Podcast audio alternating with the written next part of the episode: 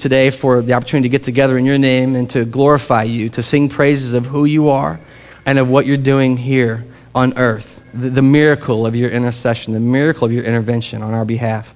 We've come uh, not to uh, brag about what, who, we, who we are, what we've done, Father, but brag about what you, who you are and what you've done because it's miraculous in our lives. And so we pray today, Father, it's a blessing and an honor to you that our, our songs of praise bring a joy to your heart, Father, because uh, you are all worthy uh, of it. So we, we give you praise today, first and foremost. We pray that as we enter into your word, enter into a time of sharing, that everything be about you and, and your work among us and your spirit, that your spirit would intercede and uh, bring your words from our mouths, that we could edify one another, encourage one another, exhort one another, uh, and continue to follow after you in the manner worthy of our calling as believers in Jesus Christ. And so today we seek to do that by your power and for your glory. And we pray it in the name of Jesus. Amen. Well, I'm going to invite you this morning. It's like I, am serious. We're doing stuff that's different today. Um, but I'm going to invite you, if you uh, have a Bible, open it. If you didn't, bring one, grab one. They have them at the end of the rows there. You should be able to uh, maybe share a Bible or grab one of your own. Um, and, and this is a verse that you've heard, but it's, we're kind of hung up on it for a little bit here. And um, I want to open today by talking about this a little bit, and then we're going to do a, a, whole different thing today. So uh, we're going to look at Matthew 28 again. Now, last uh, two weeks ago, whenever I was, uh, we were out at the park, we talked about this, and I think we talked about three weeks ago as well. So um, this has kind of been this returning word uh, for where we, we are as a church, I guess. And I guess all churches really are here, uh, stuck in this verse that Jesus commanded over us before he went to be with the, our Father in heaven. And so I'm just going to read it with you um, and then just talk about one little aspect today, and then we're going to kind of change gears a little bit. So, Matthew records in the good news. Matthew wrote this book, he wants to encourage us with it. And the good news, according to Matthew, he wraps it all up by saying this Jesus said these words to his disciples. In verse 19, therefore, go and make disciples of all nations, baptizing them in the name of the Father, Son, and the Holy Spirit, and teaching them to obey everything I've commanded you. And I'll remind you, we always do this. We, we, that's the kind of the core of this verse, but he starts it by saying, All authority has been given on, on heaven and earth, been given to me, therefore. And so it's all because of Jesus and what he has done. This is after his resurrection. He tells disciples, Because of who I am, you can go and do these things. And he says, Go and make disciples of all nations. And he ends it by saying, And surely I'm with you always to the end of the age. And we, I, I can't ever talk about this without bringing that up. But what I want to talk about today a little bit is this act of going and making disciples of all nations. And we talked about this a little bit before, but I want to remind you a really simple truth of Scripture because we can take the disciple or the apostles, we can put them up here and we can say they were different from us, but they were human just like us. I mean, if you read the Bible at all, you'll realize that the disciples were flawed human beings just like you and me. And so we can't put ourselves in a different category and say, well, we can't do what they did because we're not as good as them. That's not true because we have the same God that they have. We follow in the same spirit they follow in, and we have the same Savior that they had. And therefore, we are empowered to do everything that they were able to do. And so, uh, I want to encourage you to think about that. But whenever Jesus says here, go and make disciples, the word here is mathetes, right? And we talked about this. You know, school's about to kick off again. And some of you have to do some math homework again. Mathetes means being a student being a learner. Like your full time job when you're following Jesus is to learn from Jesus. That's what you're called to do. You're not called to know it all. You're not called to have all the answers. You're called to sit at his feet, listen for his voice, and learn from him about who you are to be in your life. And so I hope that you're doing that in your life individually. I really do. Because that's where true life is found. It's not found in our wisdom or our ways or our, our ability, it's found in listening to Jesus as his disciple. So the first thing I want to remind you of is when the word says, go and make disciples of all nations, it means just be a learner. Just be willing to sit and listen to the God who made you. Say, what do you think about my situation? What would you have me to do? How would you have me to live? Because that's a deal changer right there. And then the second thing that I want to pull out of this verse is he says, baptizing them in the Father, Son, and Holy Spirit, and teaching them to obey everything I've commanded you. Jesus said these words. To the very first people he sent out into the world to make disciples. And so, as a church, our business is making disciples of Jesus Christ. We're not making disciples of Family Bible Church, not making disciples of Bill Dempsey. We're making disciples of Jesus, the living God, the resurrected Savior who died for you and died for me. And so, we're making disciples who are learning from him and, and therefore teaching them to obey, right? And we do that together. And so, the second thing I want to kind of bring up as we um, set the stage for what we're doing today uh, in God's Word is that our, our prayer is that we would be quickened in obedience. You know, because here's the thing, and you students will know this, right? If you're going to school, you can sit in class all day and learn all the knowledge there is to do. But if you don't start to apply it to your life, if you don't start to change the way you think because of what you've learned, you're, you're no better off than you were when you started. And so, what Jesus says here is make disciples, make learners, and teach them to obey. So, here's my prayer. And this is my prayer for myself, my prayer for all of you, um, is that we would be quickening in our obedience. Okay? I'll tell you what that means. That just means that, you know, whenever you start, first start following Christ, he'll start saying things to you that you'll say, man, uh, that, that's crazy. I would never would do that. That's, that's too risky. That's too whatever. You know, I, that's not my personality style. That, that's, that's not for me. That's for somebody else. But if Jesus is calling you to do it, our job is to be obedient in that, okay? And so when it says teaching them to obey everything I've commanded, I hope that as a church, what we're doing is it's if God's compelling you to do something, as a church, I hope we come beside you and say, you gotta, you gotta listen to that. You gotta respond to that.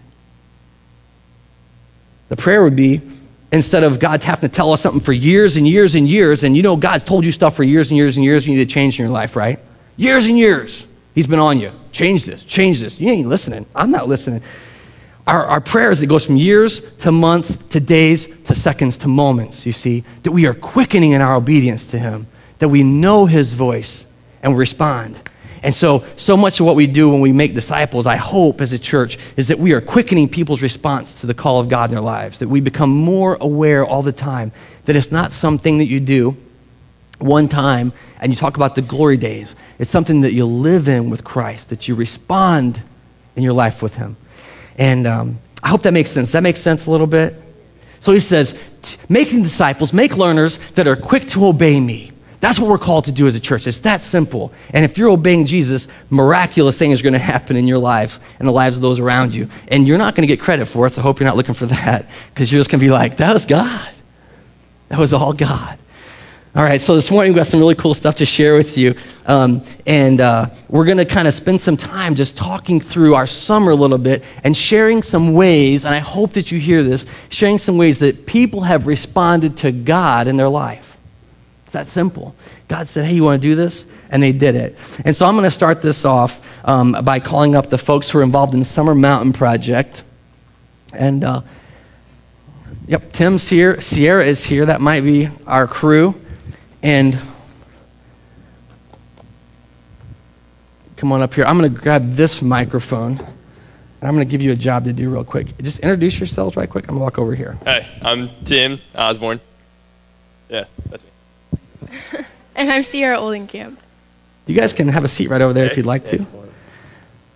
Okay, and so what we're going to do is just kind of talk about your, your summer. Excellent. Summer Mountain Project. Somebody said, what does that even mean? What, what does that mean? Who is this?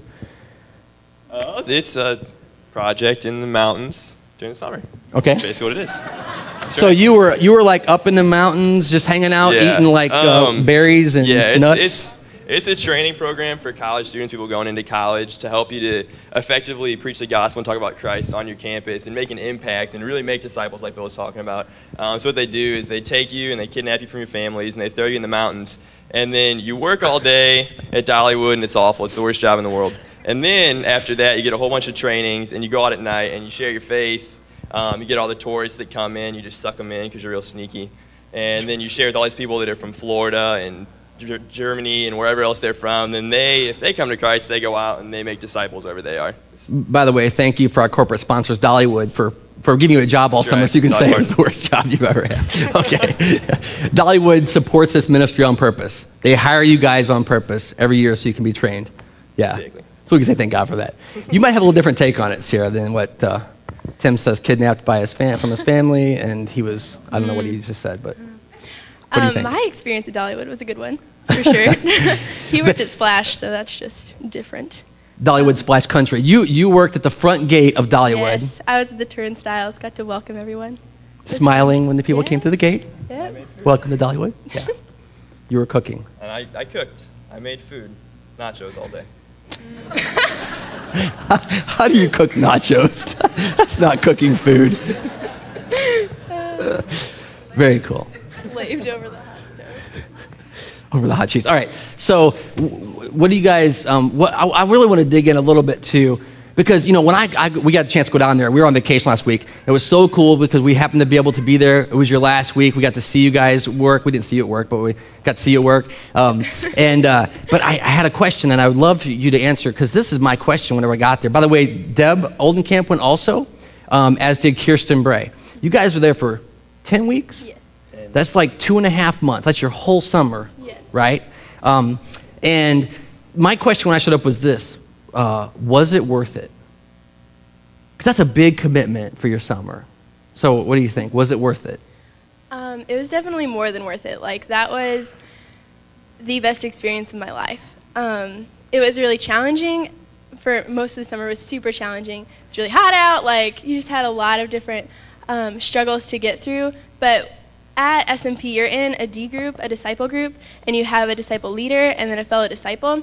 And in that group, you really grow and um, become more like Christ together. And they just teach you so much. Like I've learned I couldn't even explain everything that I've learned. I can't even like verbally say everything, but I know like my heart is completely different than it was going into the summer, and it's been amazing.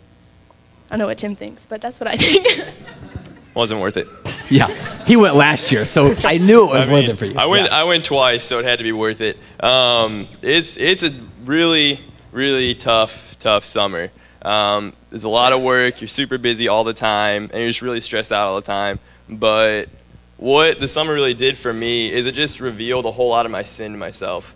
Because it's really easy for us to just get in this mindset where, where um, we're not that bad because we're still better than this Christian over here, better than that Christian over there. And it's like, man, we're all at the foot of the cross. We're all just as bad as we're ever going to be. And we're all going to need Christ just as much as we ever did.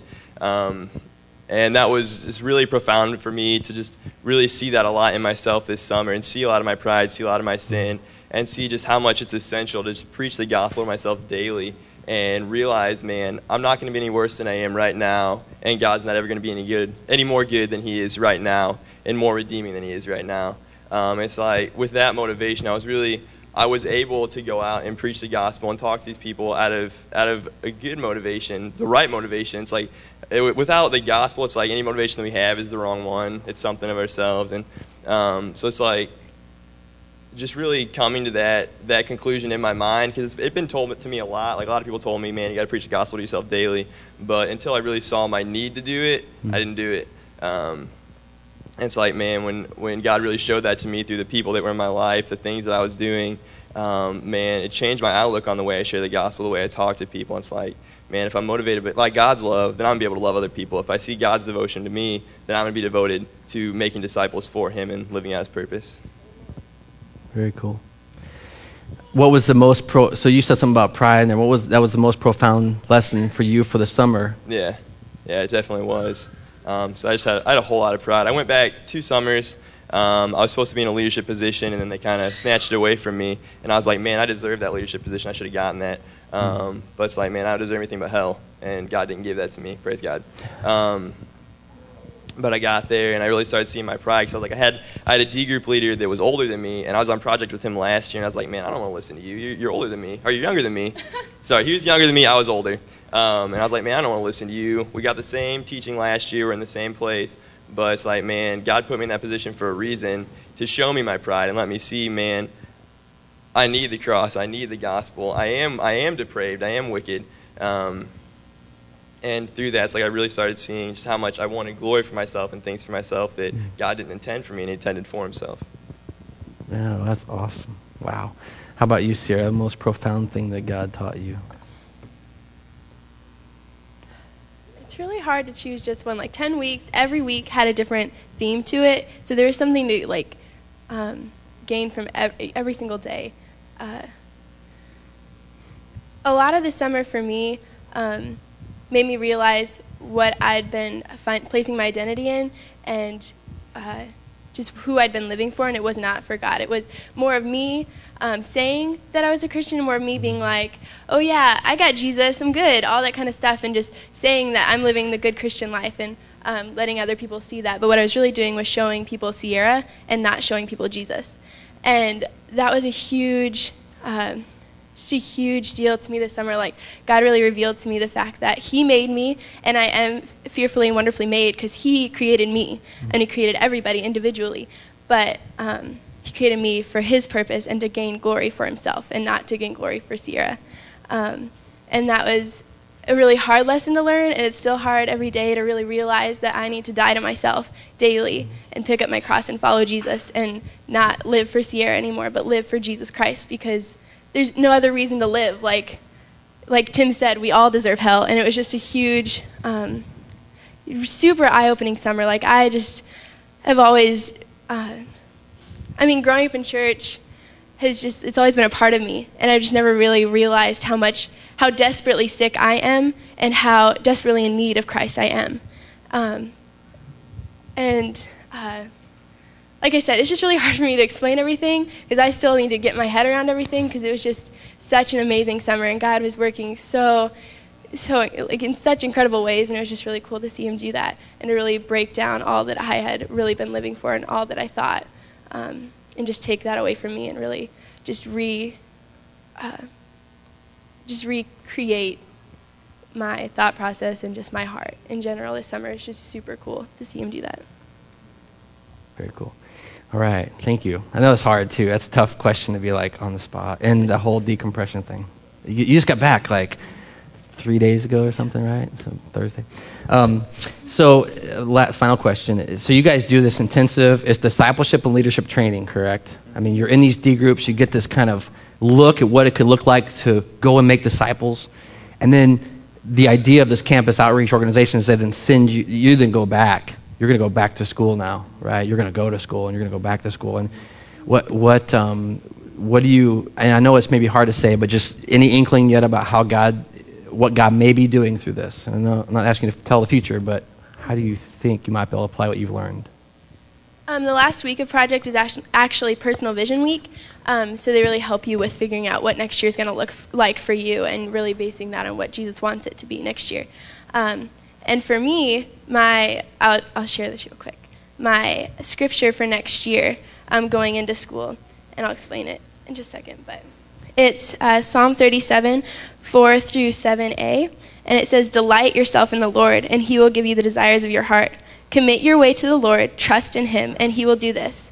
He will make your righteousness shine like the dawn, the justice of your cause like the noonday sun. Be still before the Lord and wait patiently for Him." And for me, that's like such an awesome scripture for next year because um, just uh, realizing that the desires of my heart aren't my old desires. They're really the desires uh, that Christ has given me, and they're His desires for my life. And really um, seeking after that and not seeking after me anymore. And just that realization of the fact that all I need to do is delight myself in my Lord. Like, it's such a privilege. You know what I mean? Like, it's just such an awesome privilege, and every day to just wake up with that mindset of just being delighted in Him and the, the fact that I have the chance to know Him and that so many people around me don't, mm-hmm. and the fact that that it gives me such more of an urgency to share Him and to just show His His righteousness and His justice. Like that's not mine. He's not going to be making it shine. Oh, here's Sierra. Look at her justice and righteousness. I don't have any. He's going to be showing His through me because He's giving me that privilege and He's taken me captive by him to really just show his love to others at school next year and just really um, be living sold out for Christ. So, yeah. Next year. Same question. Same, same question. All right. Um, well, it's kind of a contrast from my last year at school because like I went on a project last summer and I came back and I had this whole vision, but it all comes back to what I was just talking about. It's like my my ministry is my focus, not the cross And so it's like I failed. There's this verse, John 15, 5, because I have mine memorized. Just kidding. It was the first verse I ever learned. Um, but it says, Whoever abides in me, I'm the vine, you're the branches. Whoever abides in me and I in him, he it is that bears much fruit. For apart from me, you can do nothing. And it's like, man, I had this ministry in this, in this fraternity with all these drunk guys who were out doing whatever, being promiscuous. And I was doing it and I was going at it hard. Hey, but- real quick, let me interrupt you. So you're not talking a Christian fraternity here. You're in a fraternity. No, the real deal. Yeah, okay. The real deal. Just want to make that clear. We had the letters and everything. My shirt cost me forty dollars.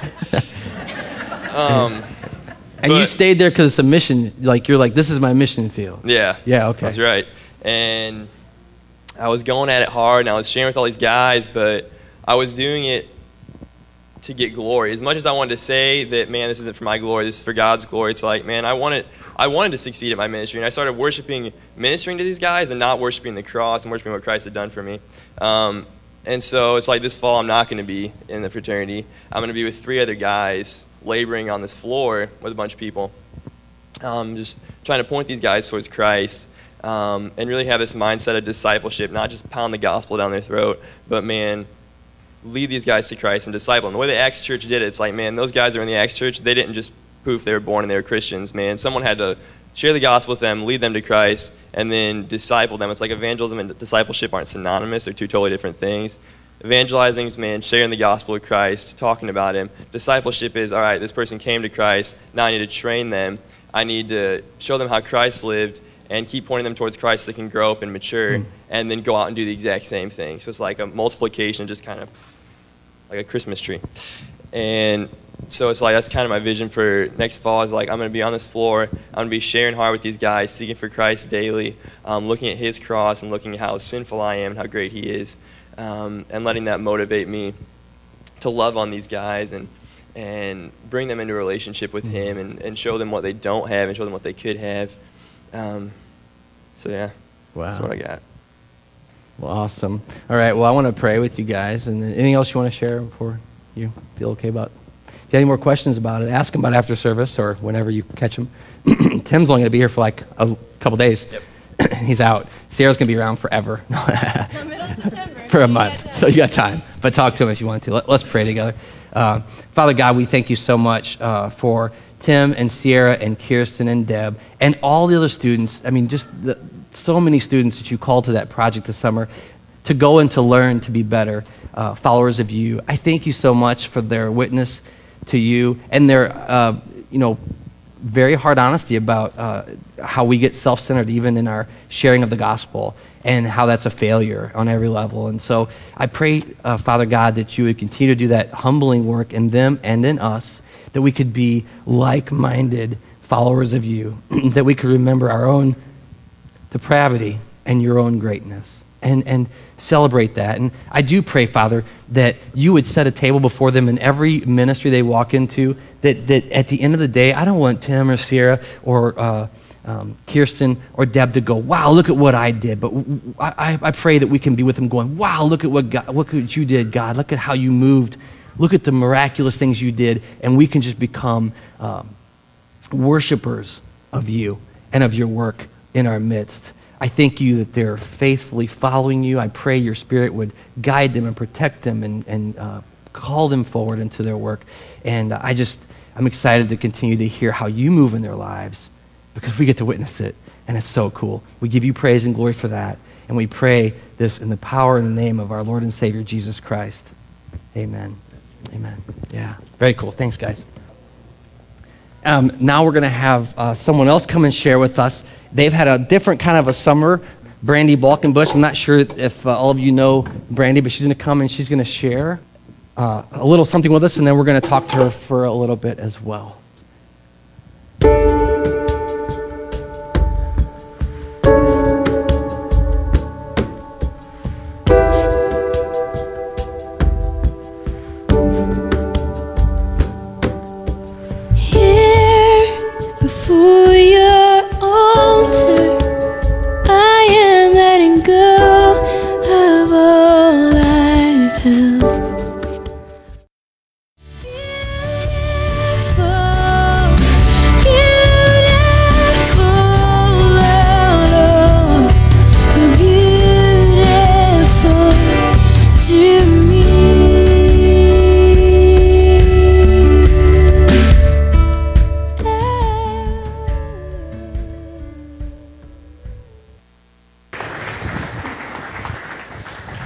So you, is there something you wanted to share to start? Or? Um, yeah, actually, we. Um, okay, first of all, hi, I'm Brandy, everybody. um, I'm a junior in college, and I worked at Laurel Lake Baptist Camp in Corbin, Kentucky this summer. And I got the opportunity to be a camp counselor, but at the same time, we also kind of worked for the camp. We did like the dirty work as well as being a counselor. I was actually a counselor for three weeks, and during those three weeks, we got to do the classes for them, and one of the classes was drama. And that is one of the, what I just showed you, the interpretive movement was be, um, to the song Beautiful by Kari Jobe. And we got to actually teach the girls this interpretive movement, and they got to perform it in front of everybody, in front of the, and everybody at worship at night in front of the camp. So um, it's really near and dear to my heart because one of my best friends, a girl that I got to counsel alongside of, she actually made that up in about 20 minutes. So um, it was pretty hectic down there. Uh, it wasn't the most organized thing in the world, which was difficult for me to get used to. But um, we did what we could, and of course, God, God led her to create such a beautiful interpretive movement to show to everybody, and it really means a lot to me. So I wanted to share that all with you this morning. Wow. So she wrote, she choreographed what you just did, Yeah. and she was a she was a camper, Oh no, she was a counselor. a counselor. Right. Okay, Yeah. that's still amazing though. So it's a, an original work. Yes. Very cool. So let's dig into a little bit. The, you said you didn't get to do the counseling, which we Right. think about. That's you know, that's not always clean work, by the way. That's dirty No. work sometimes. No. but uh, but you get what's, what the what dirty work did you get to do? Like, tell us about the glamour of your summer. Okay. Um, I just wanted to say I washed more dishes this summer than I have in my entire life. I really did. Um, I learned how to scrub a peach cobbler pan. And eggs, do not let scrambled eggs sit in a pan for longer than like five minutes after they're done because they are tough to get out. Yeah. But um, no, th- the coolest thing was I had to, we had to do all this, this dirty work and we did the dishes after every meal. We served the kids every single meal. So three meals a day. I was there for nine weeks. So you do the math, it's a lot of dishes. And um, we also, at the end of the week, we also got the um, privilege of scrubbing toilets and um, showers and mopping and all that fun cleaning cleaning business. So, but the thing about it is, I learned I learned what it truly meant to have a servant's heart, hmm. to do this work not for men, but to do it for God. I got to scrub toilets for God, and it was awesome. It was great, and you know it was hard work, but at the same time, it was the best summer of my entire life and the hardest. But it, yeah, like Sierra said earlier, you know, you go into the summer with a cert, your heart's a certain way, but I came out and I had a completely changed heart. Hmm. It was the best summer of my entire life. Wow, very cool. You know, one of my uh, mentors, Dr. McPeak, says there is a there is a spiritual way to clean a toilet. He learned the same lesson. He's serious. If you talking about it, he's serious. He learned. He was uh, did custodial work for a long time. So, um, very cool. Well, uh, so it sounds again like a work of humility and servant, uh, a servant attitude, regardless of situation, for you as well. Um, what do you think that you'll be able to now? I mean, you're changed. Everything we do changes us, but what do you think? How do you think your near future is going to look different because of your experience this summer? Well, um, Other than the tons and tons of money you earned. oh gosh. No, uh, we did actually get paid to do it, but um, I didn't pocket a whole lot of money this summer. No, that's for sure. But honestly, if I had to go back and do it again, I would do it for no pay, because that's how much it meant to me. Um, I'm completely changed because of the the opportunities that God presented with me to me this summer with these kids. These kids came from homes like I don't see this kind of I don't know. I mean, I look all out at all of you right now and everybody looks like, "Oh, it's Sunday morning, everybody's in a good mood and it's great and wonderful." But I thought that about these campers too when I did the Bible we got to lead Bible study. And one time, I mean, most of the time we had like 40 girls that we were me and another girl were leading. So it was tough and um, I looked out at these girls and you know, they were dressed all cute and they had these pretty smiles on, but these girls were broken. They came from broken homes and it kind of gets me a little bit upset to think about even because it's like they're putting on this face this happy face every day. And they're not happy. They're hurting and they're broken but we got the opportunity to share the gospel with them and tell them that jesus loves them and they are beautiful Yeah. and that's not something that they get to hear and it was just a huge blessing for me to get to do something like that. And um, I'm going to tell a story about this girl. She forever has touched my heart. Her name's Kara. Um, she came from a foster home because her dad was in prison for selling drugs. And her dad made her sell drugs and do drugs. She was abused by her boyfriend. She cut herself. She had suicidal thoughts. And her mom committed suicide when she was 10 years old. And saying that, this little girl had also been raped by her grandmother's boyfriend and was going to trial in the next week to testify against him. This little girl was 13. 13 years old.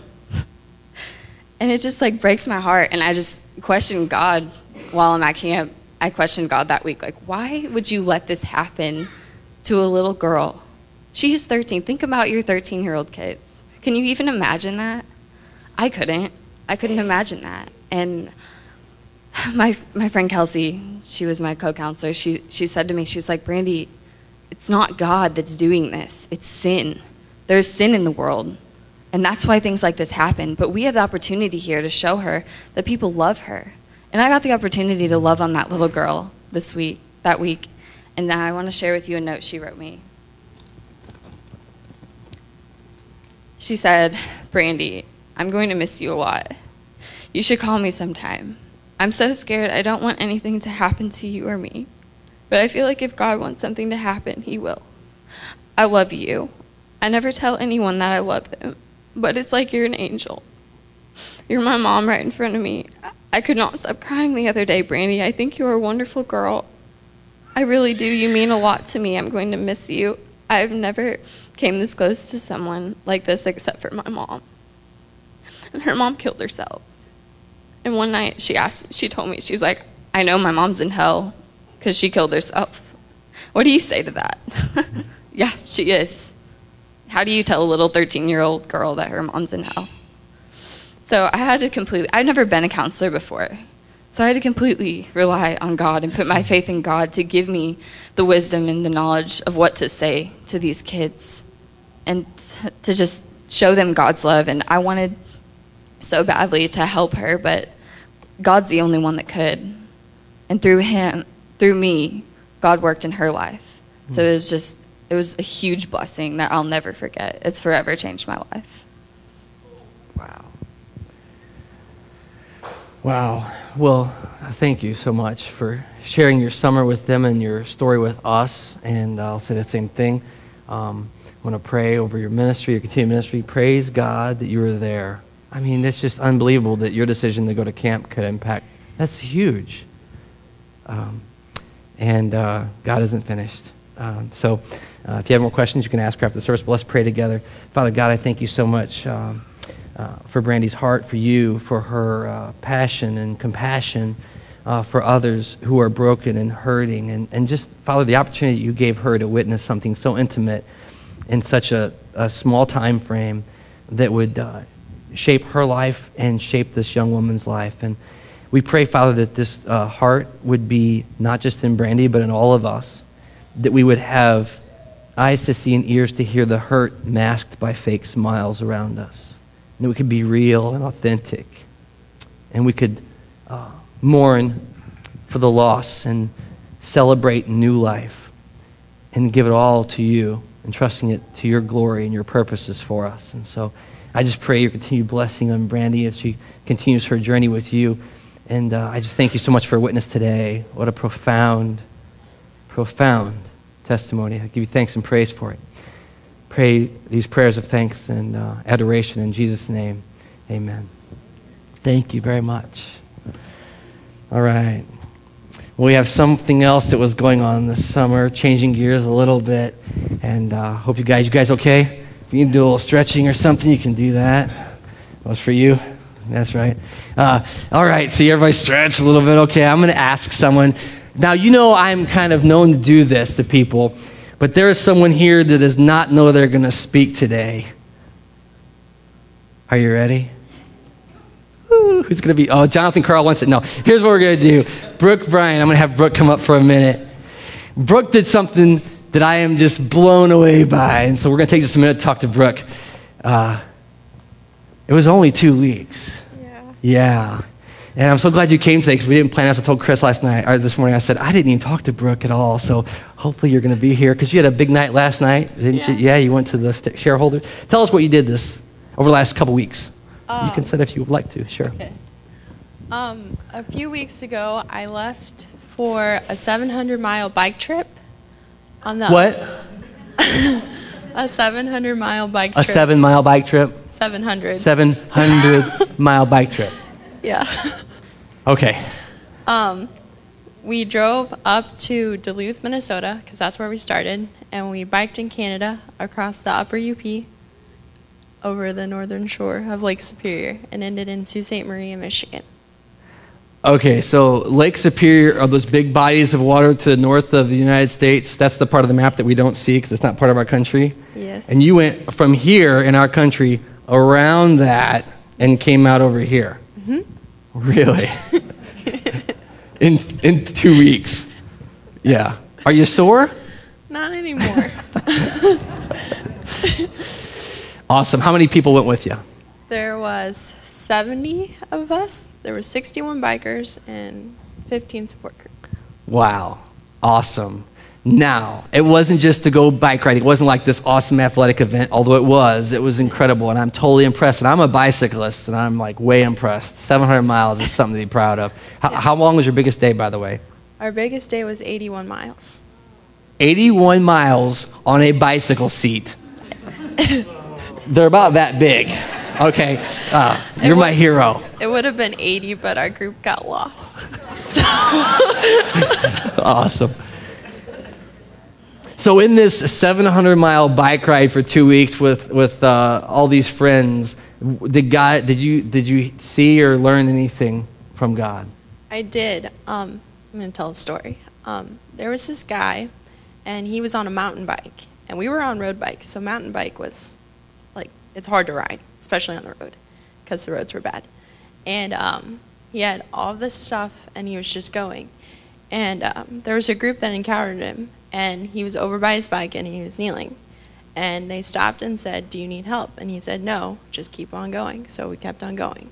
And the same group encountered him three times. And when my group encountered him, uh, he actually was fixing something. And um, we talked to him, and, and it turns out that he was staying in the same place we were that night at a campsite. And um, he was talking to a few of the leaders, and he said that when he feels the presence of God, he needs to kneel or else he'll fall down. And he just prays every time he feels the presence of God. So every time he was by his bike, he was praying for us. Wow. Very cool. Yeah.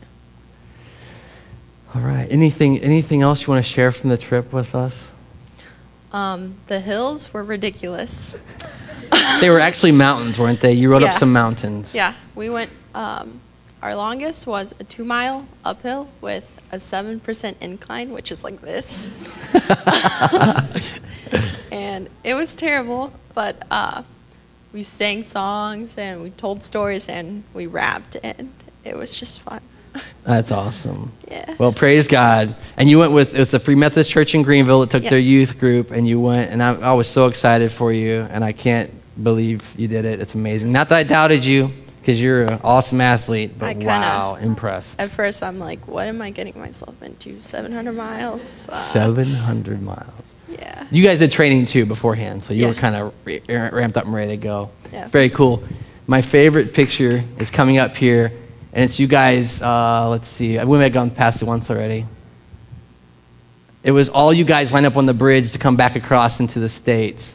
Yeah. And it was just huge. Yeah, here it is. That's them right onto the bridge coming back from Canada. And then this is them. They had to line up like they were a vehicle, and they said they were the longest vehicle on the bridge to come back into the United States because that was so cool, so awesome. Well, I'm going to pray with you, and uh, so let's let's pray together. Father God, we thank you that we can celebrate all that you do in our lives. We thank you for Brooke, for her willingness to go and to do something bold, adventurous, kind of crazy, and to, to come through it and to see your hand. We thank you for the witnesses who are there bearing witness to your presence while she was with her friends. And I thank you for her just zeal for life and to see you in everything. I pray that you continue to disciple her and draw her near to you and to show her that she can do anything through you, through your Son and our Savior Jesus. So we give you praise and glory for Brooke, for her testimony, for her stamina, and for her witness this morning. We give you praise. In Jesus' name, amen. Amen. Thanks, Brooke.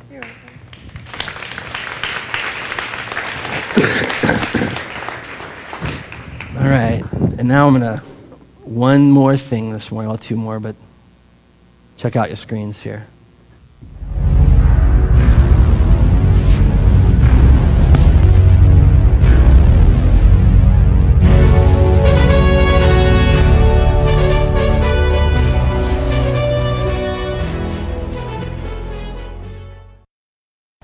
Hey guys, real quick. We uh, obviously faded out the video segment of this sermon because it wouldn't make a lot of sense. But if you wanted to check out the video for yourselves, it is available for viewing on www.familybc.org. Again, the website is www.familybc.org and look for the Guatemala video.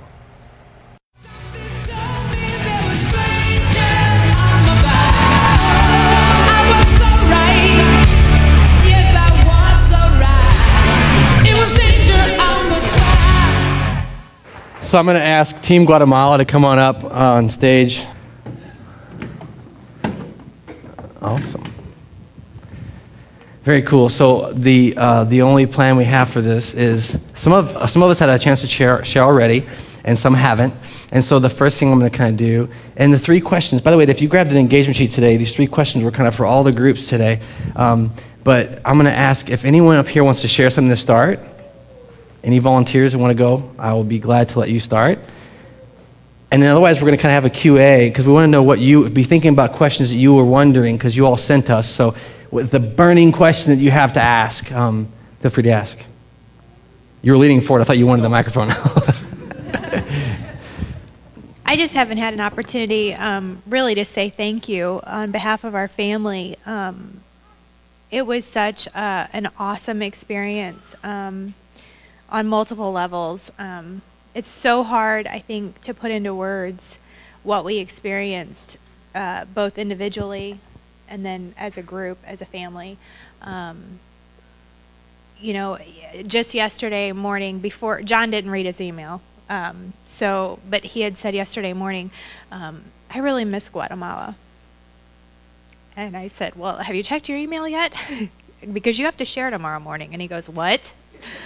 Um, so anyway, um, it was just like I said on on multiple levels. It was just such an amazing summer that um, the Guatemala trip was amazing. So thank you very much. It was just uh, it's something that um, I have always wanted to experience uh, as a family. Unfortunately, Olivia wasn't quite uh, of age yet to go. So someday maybe she'll be able to go. But uh, I'm I'm praying that our boys uh, will take something away from it. I know it changed me in more ways than I can express. So it's just hard to put it all out there. So thank you. Um, also, we might want to explain who can explain a little bit about what we saw in the video, like some of the things that were happening there. It's a pretty easy. Anybody?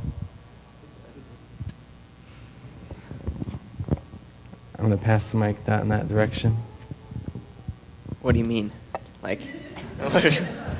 What, do you want to know? Well, I don't know. Like, like there was a lot of things happening in the video, other than the fact that we didn't crash in the plane. We could see that because Yes. we took off and we landed successfully. But there were some things happening in the middle there. So, um, Explain like what we were doing. Sure. In. Okay. Um, so uh, most mostly the stuff that I put in the video, I left a lot of stuff out, and um, we shot how many? How much?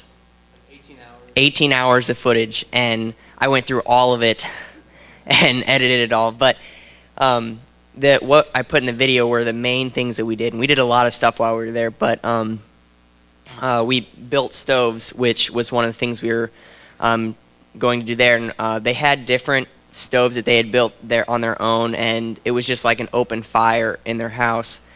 And um, so that would put a lot of smoke in your house. And with children around breathing all that smoke, they end up with a lot of lung problems and stuff. So um, the Jeremiah Project uh, saw that as a need and wanted um, to build stoves for these people that would move the smoke out of the house. So we did um, three stoves, and uh, we built three stoves for three separate three separate families, and um, it was um, a lot of fun because uh, it was uh, di- I don't really know how to explain it, uh, but it was it was a cool experience. And then also we um, had a VBS sort of thing that we did, which um, was uh, not really VBS that we think of here. It's kind of a different uh, feel to it, but it was it was exciting. And I don't want to just talk about everything because I want to give other people some chances. Because I mean, I don't want to be a mic hog or anything, but but it so. Um, what else should I talk about? I then? Megan Want to say something, Megan? Um, well, I'll, I'll just say that um, I told the group while we were there that it's such an odd group to go, and some of the people I didn't know, like um, I had never even talked to and never even recognized them in church, but um, it was just amazing to see how well we all got along and how um, they pretty much just became my family for the week since um, my family was back home. And, uh, yeah.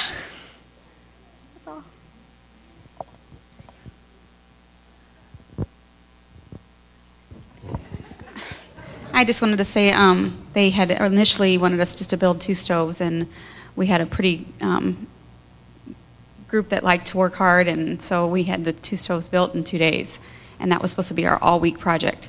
So um, Lorinda was scrambling and had to find stuff for us to do, and so we ended up um, also um, her roof was leaking at her projects, and um, that's where she holds Bible study for 30 some kids every single day from 12:30 to 3:30. She goes up the mountain and gets them.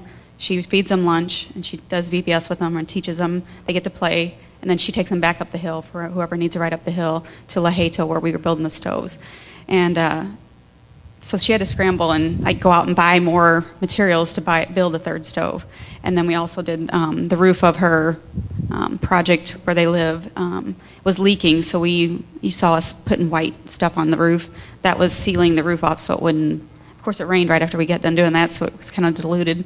So we had to put a couple more coats on, um, and then we had to move this big garden back to its spot, put the dirt back in, put the plants in, and everything. So it was a two three day deal too. So she kept us busy, but it was neat to see how everybody worked so hard together. The the kids were amazing. Um, the one day it was so neat. Um, Lauren, or, uh, Annette went up the hill with I think one other grown up and the rest kids, and that's the day they had to build the third stove. And uh, later in the day, other kids went up, and she was glad to see them and to have them their, them help. So just very proud of the kids and how hard they worked, and they really took um, ownership of everything they did.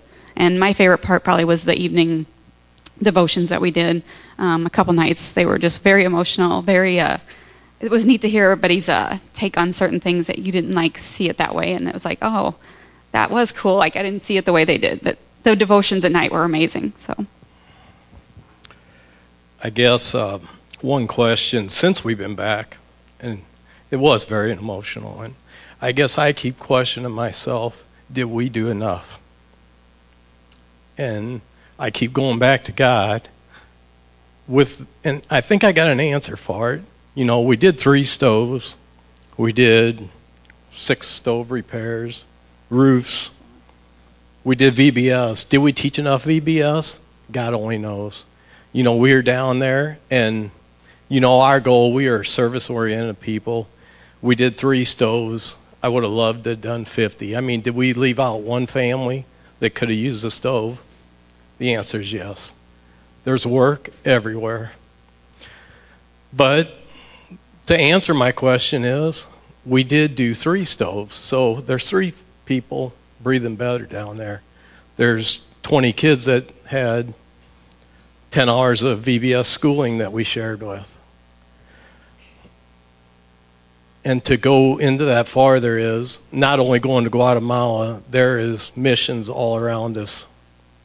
Three blocks away, Pregnancy Care Center. Thank you, Carrie. We take that for granted. You know, what I learned from that is get involved. God gives us all a gift, use it. It's endless. I mean, We went to one little town, and you can just take pictures of thousands of feet of tin. Everyone needs a new roof. But it's going on here too. So don't sit back. You know, a mission trip could be a hug. Tell someone you love them. Take them a bag of groceries. Put one piece of tin on a leaking roof. It's amazing. It can be five minutes. It can be some of them shared for three for three months, their whole summer. Go out and do it. It's everywhere.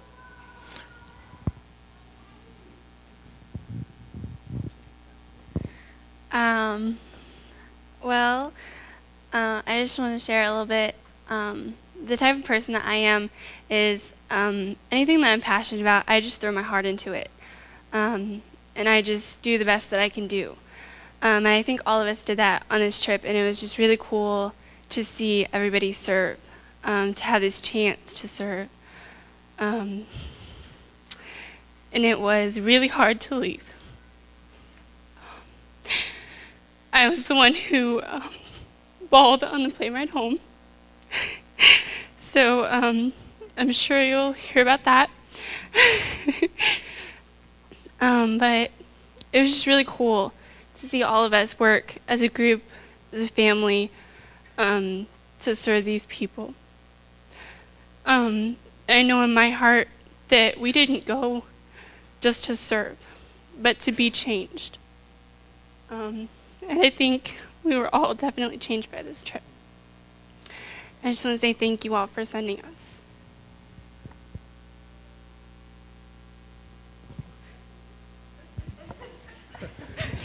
Um, there were uh, like 58 of us down there. These are the we're missing Ruby, but these are like the 14 of us. There was also Lorinda and uh, her husband Roni, and then their two kids. And we had Kike, who you did the top three for us this morning. I'm sure you all understood that. And um, also Matt and John were our Extend Global leaders. By the way, can I interrupt you for a Yeah, of moment? course. I have Kike, the else. intro to this week's top three was just funny because Kike, uh, who is um, from uh, El Salvador, um, and he joined our mission team down there, but he, he was just there. His, he's related to Ronnie. Roni. Um, he thinks it's funny that the Spaniards have an accent. And so he speaks Spanish, but he thinks Spaniards have a funny accent. And so he was trying to do a Spaniard accent on the top of the volcano for you all. And what he said was, Welcome to Family Bible Church. This is the Family BC top three in his best Spaniard accent, which is, you have to watch it again to appreciate it. It's pretty funny. Sorry. No, that was all I had. It really was. I didn't, I didn't have it. I'll come back. Um, I wanted to say thank you to everybody too, um, and wanted to share about the third stove because um, it was kind of funny because we had Steve Hamsh kind of leading the first stove site and building it, and he had lots of help. And um, then we had Steve Cordy building the second site, and so we were kind of split up on those first two stoves. So unbeknownst to me, or that I knew what was going on, I didn't help very much. And in our devotions, Chris Dempsey told them that um, she felt like, and she kind of knew that I did, that we wanted to help some more.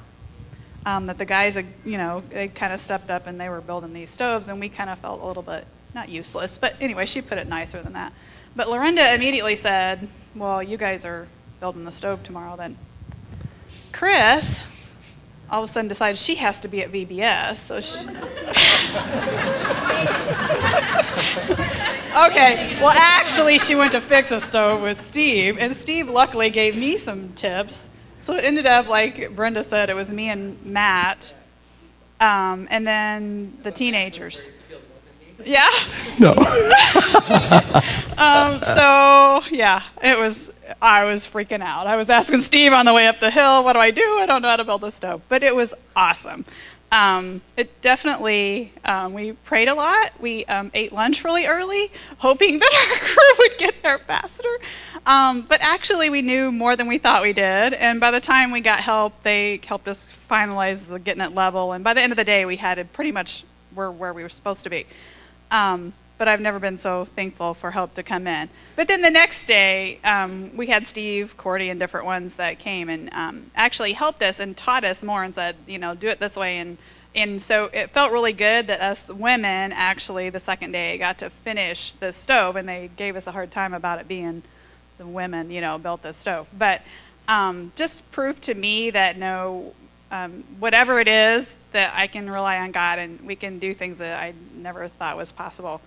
Um, and so that was a really um, cool thing. And of course, I had to give him a hard time because the stovepipe on my stove was correct, and there were some other ones that weren't put together. Yeah, we had to go back and fix our we mistakes. We had to go back and fix some of them. So, So you not built that the I best stove. about the stovepipe, but Awesome. anyway, and then Chris has a story to tell you. Um, okay, so if for those of you who were here the past few weeks when we've talked a little bit about Guatemala, and Annette got to share her story of Victor on the airplane, who she got to share her testimony and a little bit of the gospel with. Um, kind of to finish out that story, he did get off the plane. He he hugged us all, said, "You guys have a wonderful family," and he loved meeting us. We actually um, got to tour a little bit of Antigua the very next, or I guess two days later, um, and uh, when we were down in Central Park, which there's probably a few pictures running up of. We were just touring a little bit, doing a little shopping, and, and looking at what's all going on in the country. But we we're taking one of the corners, going around a corner to the left to where you can't see anything at all. As soon as we go around the corner, Annette and Victor in this town of five million people um, bump into each other, and it was a, it was a very um, unique experience to just run into Victor and his girlfriend and uh, just step back. And he said, you know, this is the, the family I was telling you about. So it was a it was a very nice nice moment for us to kind of take it all in perspective. So just wanted to finish out her story for her. Very cool. So, a- any burning questions? Ryan Kramer. What?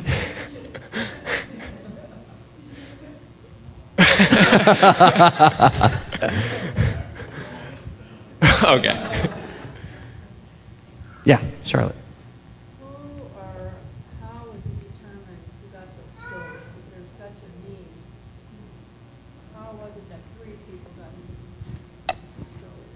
It was determined by the the project that we were working with, the Jeremiah project, and she it was the children that were going uh, that were participating in the mission, and there it was those children's families. It was an incentive. Uh, can anyone else explain that better? Here. She would go to these people and she would go to these people hoping that um, their kids would come to school. It was kind of an incentive for them to send their children to school. If the only people that got the stoves were kids that were in the school, families that were in the school, um, it was kind of an incentive to get them off the streets from selling merchandise for them and get them in a school area. Um, and that was her kind of little way of getting them in there. Um, I don't think. I mean, she would go and help other people. Don't get me wrong. Oh, yeah, she would help We would go every about twice, twice or three times after we got down off the hill, and after VBS was over, we'd go to home visits, and we'd take groceries, and we'd just go visit people that needed things. And the one night we went, and this is probably one of the biggest eye openers we had was we walked into this hut, and this lady had eight children, and it was pitch black. It was the middle of the day or afternoon, but it was black. You could not see. My pictures turned out beautiful. The kids are gorgeous, but it's pitch black in there. If you wouldn't know it from my pictures, but it was raining a little and the light was sparking and it was like a, a fire waiting to happen. It would spark every time a light, a drop of rain would come down. And so later that week, which is another one of my cool, another cool, cool story that just touches me, is um, Chris and Lorinda and the rest of the guys went to fix this lady's roof. They bought clear lamina so that at least during the day she'd have light. And um, they were on the roof, and Kike said, "Hey, throw me a piece of that fruit." And they did, and all the kids, all of a sudden, instead of two kids, there was like 20 kids wanting fruit, and they were they just loved the fruit, and he was eating them, and Bill got up there, and Steve was up there fixing the roof, and Bill was up there, and you probably should tell the story at yours. Um, but I just thought it was so cool that night when Bill was telling us that, you know, he was giving this lady the fruit because she didn't want the kids to have it; she wanted it all. And when we, they left that night, Lorinda kind of scolded Bill a little bit and said, Why'd you give her it? That's the landlord. She doesn't want anybody to have that fruit. She feels like everything on that property is hers, and they're not allowed to have it. Well, Kike kept throwing the fruit to the kids. He didn't care. Well, he felt bad when we got to our devotional that night, and he was like, If I would have known, I wouldn't have gave her one piece of fruit. And, um, but then he kind of, we all kind of just stopped and thought about it, and he said, but you know what? We got to reach her first. In order for us to, if we reach her, God hid that truth from him. And if we could just reach her, we could have reached that whole complex. You know, if you could reach her and get her to know God, and she would be a different person and be more giving and loving. So it was neat that God sheltered him from that note, that truth of knowing who she was. But it was a very cool situation. But I just wanted to say, too, that I feel like we need God more than they do. These people were so happy, so joyful, so loving, so just appreciative of everything we did. We got to pray with them when we got the stoves built, and it was just so cool to hear Ronnie pray, or Lorinda, whoever prayed in Spanish, and then uh, Bill would pray just in English, and they just were just so loving and sweet. And I just feel like they don't know what they're missing, and we're so spoiled. And they're just very thankful and loving people, and I feel like we need him more than they do. Very cool. Any other burning questions? Other than what's for lunch? Peanut butter and jelly. That's what we ate for all week, by the way. Any, any other questions? Uh, if you, if, oh, yeah, go ahead. What's the grossest thing we ate? we didn't. Say that we didn't again. eat gross things. They wouldn't let us. No, they the were so afraid we were going to get sick. They wouldn't let us eat anything. They pampered us. It was ridiculous. The food that they served was ridiculously good. All right, any other questions? Very cool. Well, we're going to uh, wrap up now. We're over time. Yes, absolutely. Um, I just wanted to throw this out there that we say Team Guatemala, but we are not Team Guatemala. Um, you are a huge part of that. Um, that we were sent on this trip. We didn't send ourselves. Um, and we brought a lot more members in as we went. Um, Kike became a part of our group, Ronnie, Lorenda, um, John, and Matt from Extend Global. Um, I just wanted you guys to know that, that we are not the team. You are a huge, huge part of that. So. That's right. Praise God. Yes. Somebody has a birthday in a couple days, and we brought her something back from Guatemala. she has to open it because there's a story.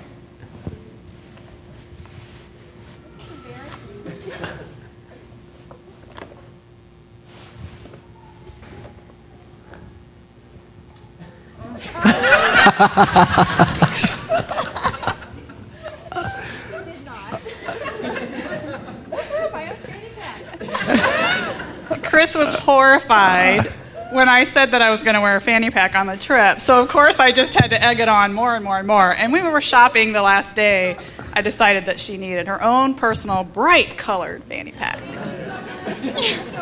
Did you negotiate for that fanny pack? I did negotiate for it. Yes, I did. girl. And Steve helped me. I think he was in on that one. Negotiating's a pastime in Guatemala. It was quite the sport. So, Thank you. Very cool. All right, well, uh, the same thing stands. If you have questions for anyone up here, I know some of you said, hey, we already talked to Team Guatemala. It's awesome to hear what's happening, but I would encourage you to engage these folks. Also, Ruby Burns is not here. I think she's the only one, correct? Um, I want to say one, uh, one other thing about Team Guatemala and missions work and things like that. Uh, some of what we've been talking about already is so, what's this mean for next time? And, and I want all of you to be praying about man, were you close this time to going? Is it going to be Guatemala or somewhere else? Do you care? Do you want to be involved? And uh, I can tell you already there's some movement underway um, for what's next with, with international missions, with stateside missions, with local missions, because it's all going and making disciples of all nations. So if you want to talk about that, talk to myself, talk to Steve Hamps, talk to Christy Lay, who's in the back, and we would love to engage in that conversation with you. It will not be the same people, and the question is, will it be you? Will you go? I have one other thing to ask this morning. Colin Alver, uh, Alvers, where are you, sir? Will you be here next week? Awesome. Colin uh, spent his whole summer at Kanakuk, and I don't want to short shift you here because we have almost no time. We're way out of time. So uh, we will share with Colin next week. Are you cool with that, brother? Man, you want to come back and hear what he has to say because he had a profound summer at Kanakuk camps. And uh, so uh, we'll do that next week during prayer and share, okay? Um, I want to wrap up with one verse of scripture, and we're going to we're gonna roll out of here. This is, uh, Paul writes to the Romans, and I hope you see this today. And the, the other thing I wanted to share, I said two more things, was Family Bible's been doing ministry here all summer while we were all out doing these ministries, and I don't want to short shift PB&J every week's been happening on the square. We've been missioning, mission, doing mission works there and ministering to people and sharing the gospel. Um, and uh, our men's steak night we talked about a little bit today, and our women's ministries have run all summer, and our children's ministries have run all summer. And I don't want to sit up here and say, "Man, we got, we did it, nobody else did," because that's a lie. That's a lie. All of us, like Steve said, are part of what God's doing. I wanted you to hear the final words today from Scripture. Paul writes to the church in Rome, and he says this.